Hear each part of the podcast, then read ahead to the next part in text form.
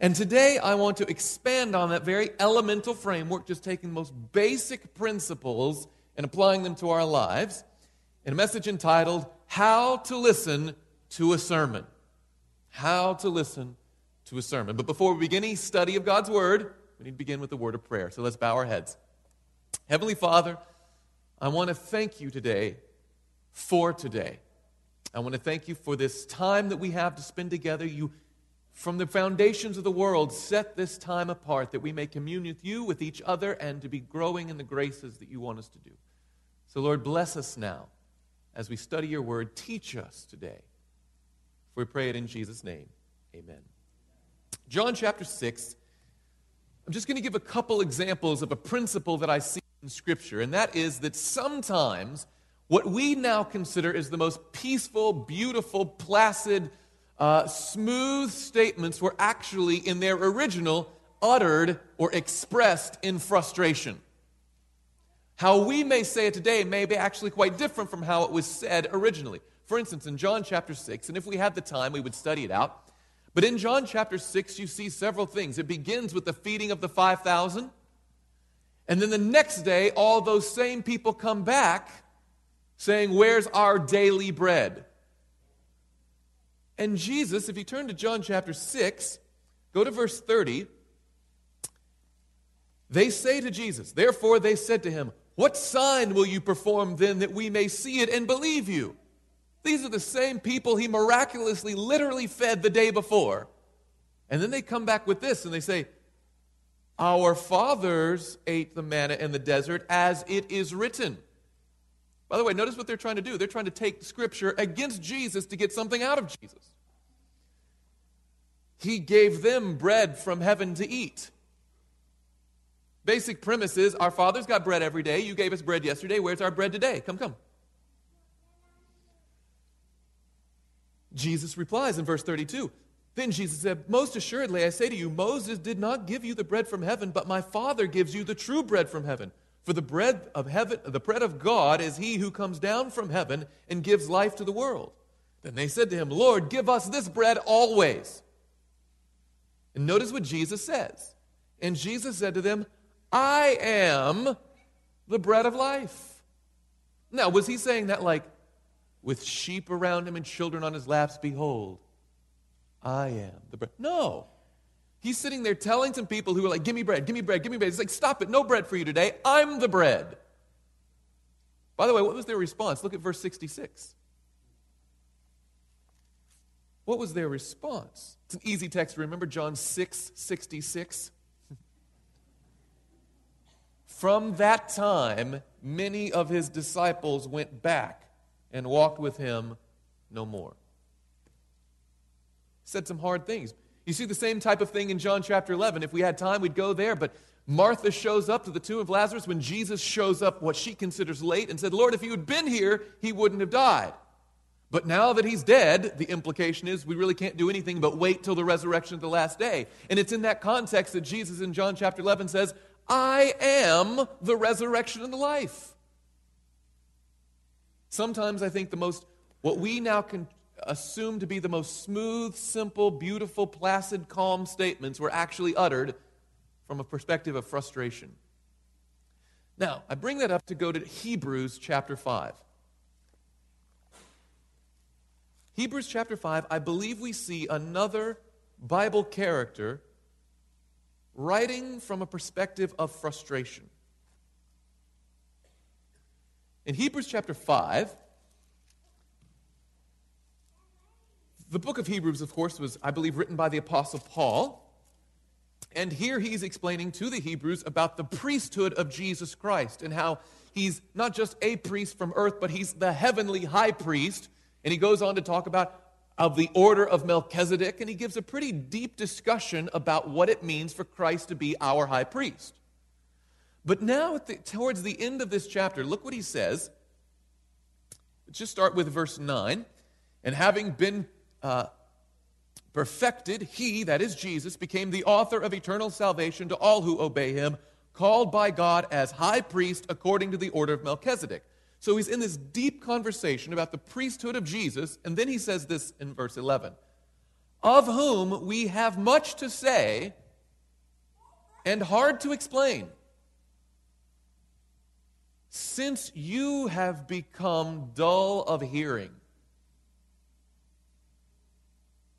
Now, that doesn't sound very nice. What is he talking about? Well, he goes on in verse 12. For though by this time you ought to be what? Teachers you need someone to teach you again the first principles of the oracles of God, and you have come to need milk and not solid food. Friends, I believe that Paul here is writing from frustration. He's trying to explain these deep things, but apparently he's explaining to an audience that he says has become dull of hearing. The very people who should be feeding others spiritual food are themselves still not weaned off the most elementary elements of faith. Apparently, some reasonable amount of time has elapsed. By the way, how can we tell this in the text? Because notice again in verse 12. For though by this time you ought to be teachers. This is not the first time he's introducing these ideas to them. Apparently, these are people who've been in the truth. They've been listening to sermons. They've been reading the books. They've been listening to the messages. And he says, by this time, you should be able to take what we're teaching, go teach others. But we just have to keep coming back and back and teaching you. And he's writing from frustration. Apparently, some reasonable amount of time has elapsed since they became established in the truth, yet there they sit, needing ongoing nurture in even the most basic tenets of the faith. Paul seems almost flabbergasted that though they've heard the message repeated again and again, they are still they still believe themselves, or even worse yet, perhaps actually are, incapable of teaching others. Now, notice what he says here. It doesn't say, go back to verse 11, it doesn't say that you are dull of hearing, even though apparently that is their current condition. Look at the text again. What does it say about their hearing? You have what? Become if you've become something, that means you used to be not that thing, right? Apparently, there was a time, and I don't know exactly what the opposite of dull of hearing is, but sharp of hearing, quick to understand, easily taking it in, right? He could preach the hard things. There was a time when they first heard this message, apparently, they were quick to understand. But now, apparently, over time, as time has elapsed, they've become dull of hearing. And now, skip down again to verse 12 after we read verse 12 here. For though by this time you ought to be teachers, you need someone to teach you again the first principles of the oracles of God, and you have come to need milk and not solid food. So, what, what, at one time, you get the picture, one time they were taking the message in, they were quick to understand, and it was food to them, but over time, it has just dwindled down to just milk. They're just coming back and suckling. That's the imagery used time after time and he says, You've become dull of hearing. In fact, he goes on to say in verse 13, For everyone who partakes only of milk is unskilled in the word of righteousness, for he is a babe. But solid food belongs to those who are full of, uh, of full age. That is, now what does this mean? Those who by reason of what? Use have their senses exercised to discern good and evil by reason of what? Use have their senses exercised. So apparently, what were these people not doing?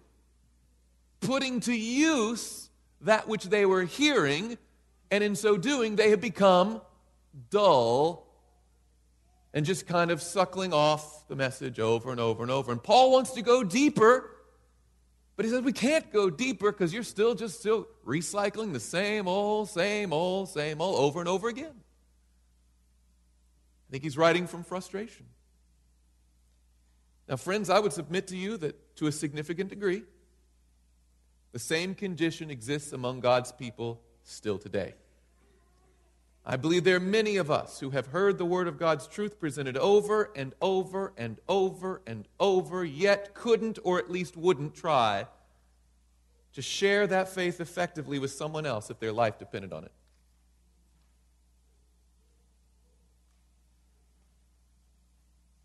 Let's go see what the Apostle Peter says.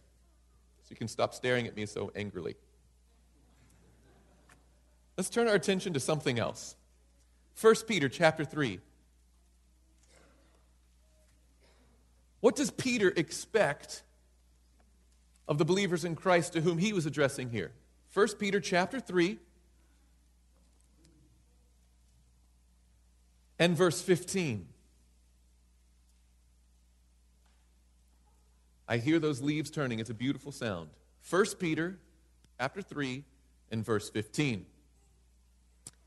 But sanctify the Lord God, where? In your hearts, and always be ready to give a defense to everyone who asks a reason for the hope that is in you with meekness and in fear. With meekness and fear. Always be ready to defend what you believe to anyone who asks at any time. Apparently, it has to be in your heart in order for that to happen.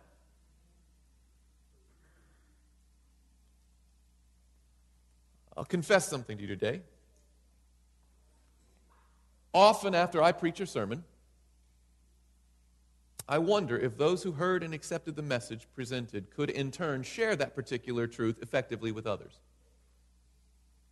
Have I presented something that someone else is going to take and present to someone else, or have I just preached to people who are going to come back next week and preach to them again and preach to them again and keep giving out milk? Then I have to ask myself the most dreaded question if that's the case, am I to blame? Have I facilitated such a state of affairs? Is it possible that my preaching has inadvertently trained people to become mere consumers instead of producers themselves? If that be the case, things are going to change. Let's go to John chapter 17. The prayer of Jesus just before he left, with his mission completed, before he heads back into the courts of heaven, he has a word of prayer. Recently, I heard someone mention this is the real Lord's Prayer, right? This is an actual, the other was a sample of how we should pray, but this is the prayer that Christ prays to his Father that we get to eavesdrop in on. And I want you to notice a couple of things here. When he speaks of his disciples, starting in verse 7, he explains what he has done for them and his expectation for them. John chapter 17 and verse 7. Now they, that is his disciples, have known that all things which you have given me are from you, for I have given to them the words which you have given me, and they have received them and have known surely that I came forth from you, and they have believed that you sent me. So notice the thing here God the Father has a message for the world, and he sends it through his Son. Okay? Now, Jesus reports back to the Father Father, I have relayed that message onto these disciples, and they have received it. So I have transmitted, they have received. But then watch what he adds. Go down now to verse 21. I'm sorry, verse 20. He adds, I do not pray for these alone, but also for those who will believe in me through their what? Word. Notice it says, I received the word from you, I have passed it to them, and now what does Christ expect them to do? To pass it to someone else. This is how the message is to be conveyed like a, a, a, holy, righteous game of telephone. The original, God sends out a message through Son Jesus Christ. He faithfully delivers the message. His disciples receive it, and then they are to give that message to the world. Thus, the Great Commission that He says, Go make disciples of all nations, teaching them everything I've commanded you. Your job is not just to receive, but it's also to give. That was Christ's expectation of his disciples. That was Paul's expectations of his hearers, that by use you could explain. Peter says you should be able to explain. We should be teachers. and not just students all the time. Which brings us to the central idea of this sermon. Here's the single key. And I know it sounds like hyperbole, but I'm not kidding here.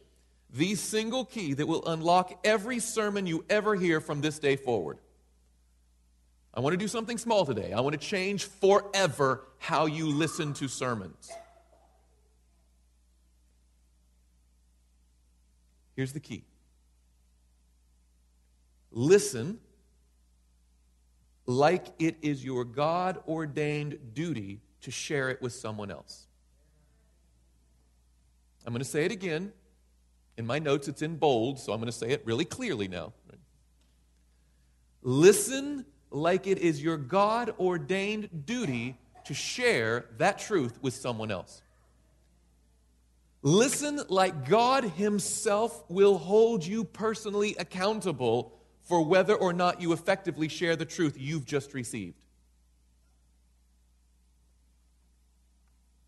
Ever thought about that? That at the bar of judgment, God could look up and say, Now, I heard you see, in fact, I saw you receive this message on whatever point of doctrine, whatever piece of faith, whatever encouraging word that you received. He said, Now, what did you do with it? And if our answer is simply, Well, I received it, I enjoyed it, I appreciated it, I accepted it as truth, I don't believe God will be satisfied with that. It's like, well, good, I'm glad that you accepted it. Now, what did you do with it? Did you put it to use? Let's put it another way. Very simple two step process. Step one pretend it is your job to share the truths that you have received with others. Then, step two, stop pretending. First of all, pretend that it's your job and then stop pretending. Let's put it in a little context. Let's put a little skin and flesh on these bones. Imagine that you were invited by a friend of yours to present what your church believes about, let's say, the topic of hell at their Sunday school class next weekend. Okay, you understand the scenario. You guys read some interesting things about hell. Would you come to our Sunday school class and present to us what you believe, what your church teaches, what you understand the Bible to say about hell? To our Sunday school class.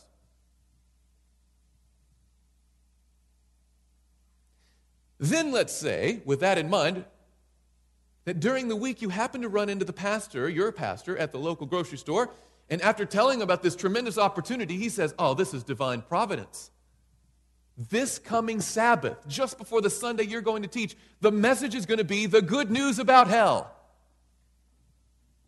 Let me ask you something. Would you listen to that sermon differently? Absolutely. Absolutely. It would change how you listen. Because you know you've got a divine appointment on the other side of that message to share it with someone else. First of all, you would stay awake. And let me tell you something even if the preacher was dull as old paint, right? Because you're not there for the messenger, you're there for the message. Amen?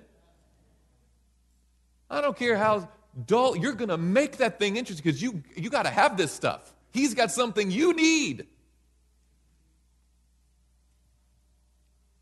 And even saying, Yes, I would stay awake and pay attention, you would do more than pay attention, friends. You would do more than pay attention. Pay attention is the bare minimum. You know, sometimes it's like, hey, I didn't sleep through your sermon. What do you want, a cookie? that's, that's what you're supposed to do, right? There's something beyond that, right? You would take meticulous notes, I would imagine. I'm guessing you would come to church that day prepared to take notes. You'd probably bring some paper, a couple pens, maybe get ready to mark your Bible. And when I say take notes, most people don't know how to take notes. Let's just be honest. If I say something like this, take notes, what does that mean? What would you actually write on that piece of paper? Well, first of all, you'd probably write down the title, oh, the good news about hell. That might be catchy. I'll, I'll keep that, okay? But more than that, you'd probably write down what's the main point of the message? What is the good news about hell? Those who put down the title, you actually need to know what they're trying to say. So, in your own words, because it's going to come out of your mouth, out of your face, they're going to hear this message. So, explain in your own words what is actually being said. What's the point? Then you would note down how did this guy start this message? If he's presenting the truth about hell, does he start with a startling statistic or, or a lighthearted anecdote? Does he start with a, a pointed text from Scripture, a, a story? What does he start? How does the pro- progress go? How does the thought introduce and then progress? Then you start thinking, speaking of which, after he starts this thought, what's the overall flow of thought? From this idea which leads to this idea, which takes us all the way down to here, and therefore, whatever. Every sermon should have a point. Now, this is not for you to sit here and start critiquing. Well, some of your sermons don't have a point. I understand, okay? Everybody who gets up to preach, by the grace of God, hopefully has put some thought and has some message to say. Now, they may not say it well, but your job is to take the message and put it into your language so that you do say it well. Right? What key passages are used to support those points? If he makes a statement that hell does not burn forever and ever, what do you say to that? You've got to have a little Bible set ready to go. So it's not just you giving opinion, but people can see the truth from the Word of God. I'm guessing that after the sermon was done, you wouldn't just close your nose and be like, oh, good, now I'm ready to go. You say, uh uh-uh. uh I got to discuss this more. I'm going to go talk with some other people who heard it. What did you hear in the message? I want to make sure I heard it correctly. I'm going to go home and look up these passages. I'm going to go home and look up these statements. I'm going to, in fact, I might even talk to the pastor himself. Now, clarify, did you actually mean to say this? Help me boil this down because I got to present this message. You'd, you'd rehearse it a bit, you'd go back over it, review it. You go home and look up those texts. You'd familiarize yourself with them so that you know I'm going to go from this one to this one to this one. This one, this one, this one, this one. And you would start hiding it in your heart. What does, and as you look them up, what does this text actually say? And why do we see this text before this text? How does this one lead to this one? How about this thought? Let me go double check and make sure that that's actually what the Bible says. Go to the book of Acts, chapter 17.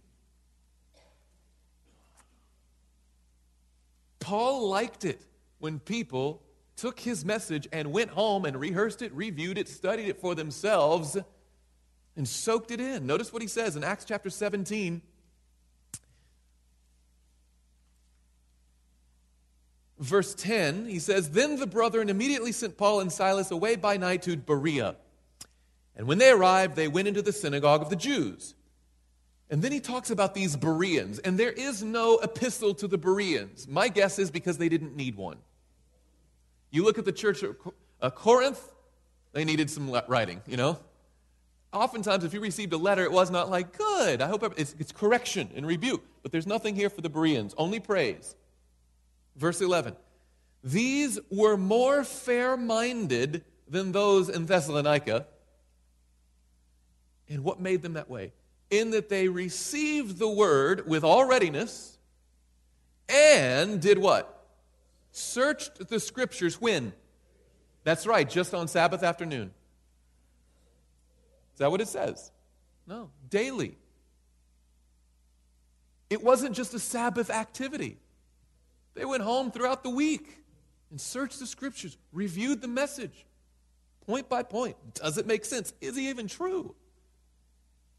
More fair minded those in Thessalonica, in that they received the word with all readiness and searched the scriptures daily to find out whether these things were so. Paul says, now those are good listeners to sermons.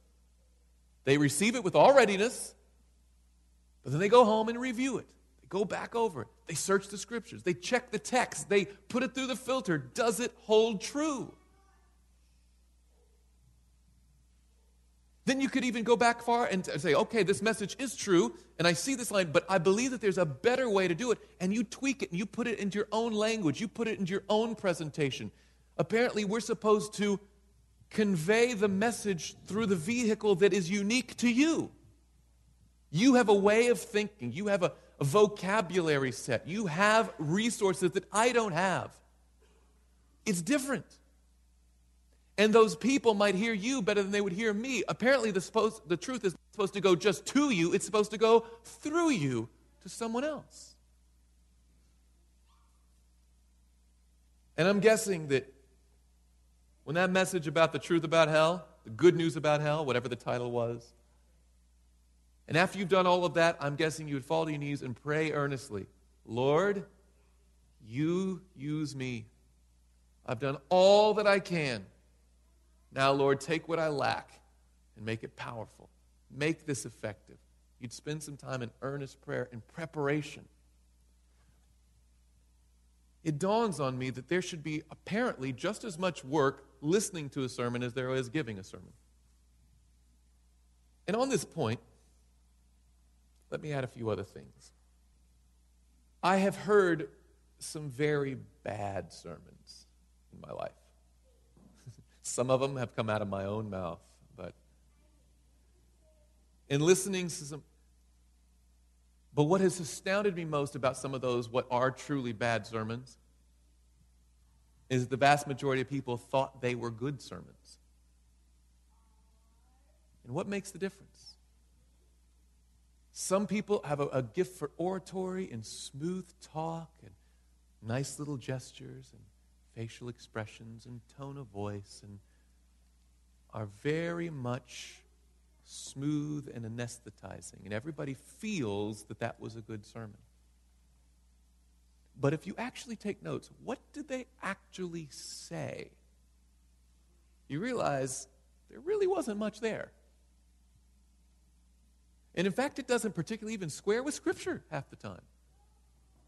But I thought it was a good sermon because it felt good to hear. Friends, I think many of us are listening to sermons the wrong way. I think many of us get caught up in the messenger and we lose sight of the message. This apparently was a frustration for the Apostle Paul. He said, You should be teachers by this time, but you need to keep hearing over and over and over, and your senses have become dull from lack of use. I would contend, I would submit to you, that sermons from now on can be far more exciting than they currently are. That we can wean off of personality and get onto principles. That we can lean, wean off of messenger and get back onto message, realizing that the real messenger is supposed to be me. I've heard it once, and maybe they didn't even do a good job of it, but Lord, help me be a vehicle to make this message clear. Just a few passages from the Spirit of Prophecy, and then we'll close. The upward look, page 264, we read my brethren and sisters, there is something more for you to do than to sit in your churches Sabbath after Sabbath and to listen to the preaching of the word. You have a work to do for your friends and neighbors. God requires, I'm sorry, what was that last word?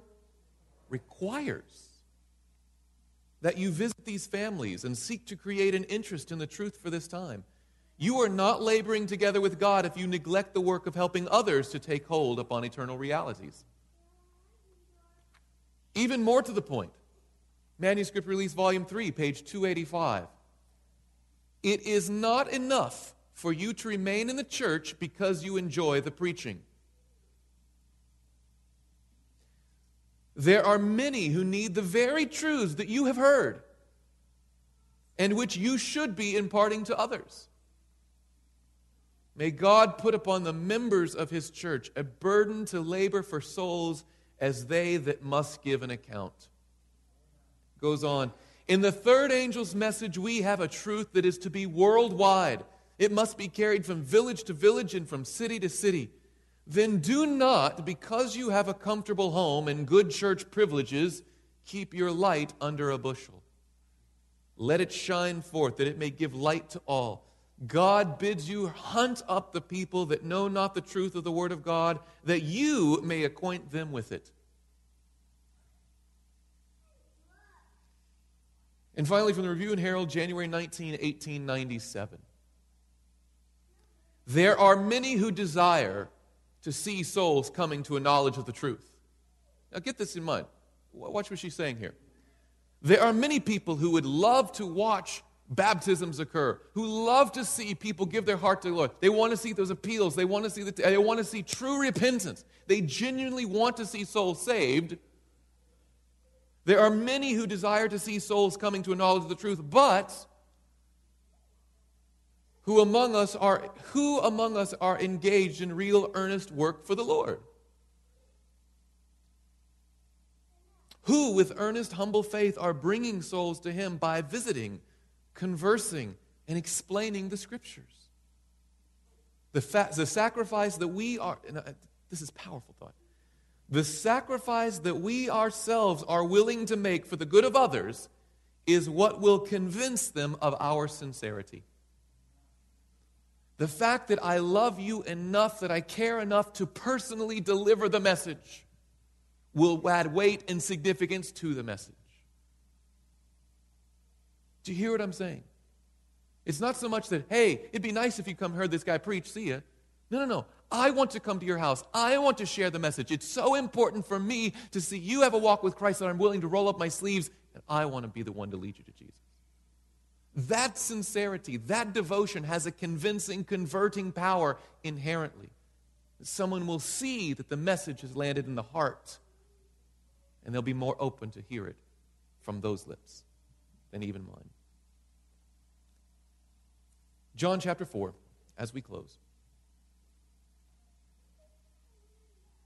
John chapter 4.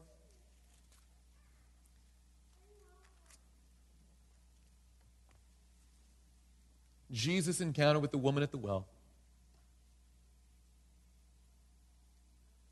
We're going to go down to verse 14. Well, we'll start with verse 13. Of course, they're talking about physical water here, but Jesus uses the physical to transition to a spiritual point. He says in verse 13, Jesus answered and said to her, Whoever drinks of this water will thirst again. But whoever drinks of the water that I shall give him will never thirst. But what will happen? But the water that I shall give him will become in him a what? A fountain of water springing up into eternal life. Apparently, the water of Christ that we receive should bubble up and flow out and be a fountain for others. By the way, how was this evidenced? What was the very first thing she did? Ran home and said, You've got to come meet a man who told me everything I ever did. She drank the water and it became a fountain. Friends, I believe this is the burden of every member of God's remnant church. We're not to be mere consumers, we're to be producers. We're not just to be receivers of a message, but we are to be messengers ourselves. And yes, that will take some training. Yes, it will take some work. You're going to have to show up whenever the message is presented. You have to take notes. You're going to have to remember things. You're going to have to rehearse. You're going to have to practice. If we hold a training session for how to bring people to Christ, you might have to attend that too. And I think there are many people, not just in this local church, but all throughout God's people, who love to see people come to the Lord, but don't love it enough to get in the game. I think it would be phenomenal to accomplish some major feat of athletic prowess. You ever have that daydream? You're sitting as a kid, boy, I could, you know, really hit a, hit a, hit a grand slam. I could, I get a touchdown. I could run the race. I have a lot of friends who run marathons. I'm not one of those. Now, I don't mind getting out and walking. I don't mind running from time to time, but you know, you get online, and if you're going to take a marathon, it takes some work to get there, right? You, you can find, I, I found a 26 week, that's a, a six month course in how to go from a 20 minute walk to a 26.2 mile grueling run and to train your body to get there. And if you want to do this, you got to devote every day for six months so that end of it, you can stand at that finish line. Aha, I did it. Now, I like getting outside. I like walking, even like running from time to time, but I have absolutely no intention of ever running a marathon. And that's why I never download those little charts and I never put it on my fridge and I never take the time and I never test the schedule because at the end of the line, my head isn't there. I have no intention of doing that, so I'm not going to do the preparation that goes into it. No, I like watching them do it. But I don't have the desire to do it myself. But in the spiritual race, we have to change our thinking. We must go from mere watchers to actual workers. We have to have the end goal that I'm not just here to receive a message, my job is to give the message. I don't care how fancy or unfancy the presenter is. I'm not worried about the messenger. I'm worried about the message itself. And I need to go into training to make myself the messenger. Let me ask you a question Has what I presented today actually made sense? Can you raise your hand and say, Yes? All right, good. Now I'm going to make an appeal. Oh, that's only for the new people. Come on. Can, can, we, can we just talk like people for just a second? We're in house here, right? Have you ever noticed that we expect so much more out of new people than we do out of people who are already in the faith? Every night we take attendance. Are you here this night? Are you here this night? Are you here this night? We'll give you a free Bible if you come out. But as soon as you join the church, don't ever ask me how often I show up. It's very offensive. I didn't hear amen, so I'm assuming you're agreeing silently. We expect new people to change their diet, to change the day of worship, to change this and change this, but once we get into the church, I'm not changing a thing.